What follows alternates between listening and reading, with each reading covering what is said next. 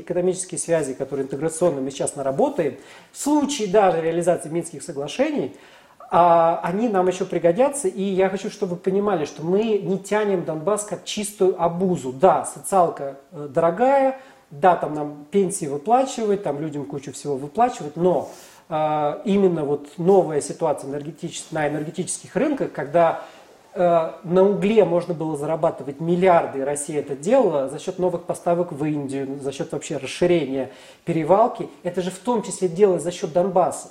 Донбасс в каком-то плане кормил вот эти э, сложные месяцы Россию. Почему говорите за счет Донбасса? Мы, у нас мы есть Кемерово, у нас есть. Никакого все. Кемерово не хватит. У нас просто перевалочных, во-первых, мощностей не хватает. Вот чисто по железной дороге, то, что вот у нас Кемерово идет. Во-первых. А во-вторых, с учетом того, как мы нарастили поставки, мы не только Кемерово реализовали, мы Донбасский уголь реализовали по максимуму с таким а, с такой прибылью, что можно вот именно за последнее время сказать, что Донбасс, если грамотно использовать его ресурсы, это для России не обуза. Не надо кричать, что нафиг нам этот Донбасс. Нам нужна и Беларусь а, в экономическом, военно-стратегическом отношении. Нам нужен Донбасс. Не обязательно это должно быть единое государство. Еще раз, мир изменился. Не надо вот там, грубо говоря, формально восстанавливать Советский Союз в прежних границах, чтобы все вводи, входили в какое-то политическое образование. Нам достаточно экономической интеграции, которая будет де-факто единым государством. Или можно воспринимать это как надгосударственную структуру. Это та перспектива, которая нам нужна. И вот с одной стороны я поддерживаю парламентариев, которые вышли с инициативы признания ДНР и ЛНР, как инструмент давления, как, как инструмент в переговорном процессе, что смотрите, мы готовы, и президент может сказать, да, ну, ребята, я же не могу игнорировать мнение парламента, это же миллионы избирателей. Это в том числе оппозиционная крупнейшая партия КПРФ.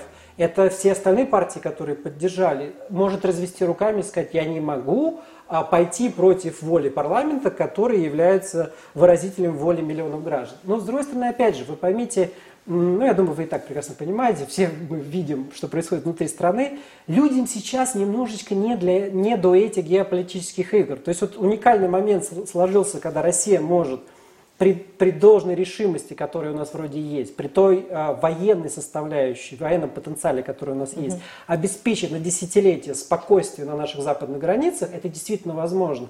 С другой стороны, граждане России на это смотрят и думают, хорошо, нам-то что с этого? Люди многие искренне не понимают, почему вот за этими геополитическими играми забывают о простом человеке. У нас провальная демография, чудовищная. У нас, у нас э, там какая-то смертность. Э, там... Чудовищная совершенно. У нас разгромленное здравоохранение, которое до сих пор не восстанавливают, не признали ни Голикова, Которые ни все еще вот и эти разгромили, вот. они еще и догромили. Они продолжают это делать. То есть у нас закрылись даже за пандемию около шести а, десятков, по-моему. Это не так много, но тем не менее тоже закрыли больниц, а до этого закрывали сотнями и тысячами.